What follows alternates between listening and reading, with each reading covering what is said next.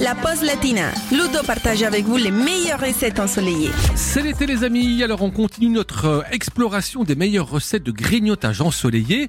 Pour aujourd'hui, je vous propose de préparer une tarte salée aux tomates cerises et au roquefort. Vous allez voir, l'association des deux est vraiment très sympa. Alors on y va tout de suite pour les ingrédients et pour ces personnes.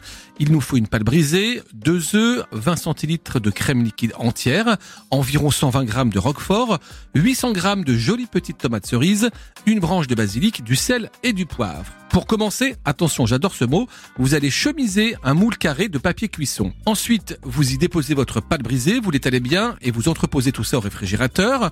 Pendant ce temps-là, dans un bol, vous allez mélanger la crème liquide avec les œufs et le roquefort émietté vous salez et vous poivrez. Maintenant, vous pouvez rincer les tomates cerises à l'eau froide. Vous disposez vos tomates cerises sur votre fond de tarte. Vous versez par-dessus la préparation avec les œufs et le roquefort et vous m'enfournez tout ça à 180 degrés pendant environ 25 minutes. Vous surveillez bien sûr la cuisson. Ensuite, vous retirez la tarte salée du four. Vous allez effeuiller et hacher le basilic. Conservez également quelques feuilles pour la décoration et vous m'agrémentez la tarte avec ce petit basilic haché et les dernières petites feuilles par-dessus.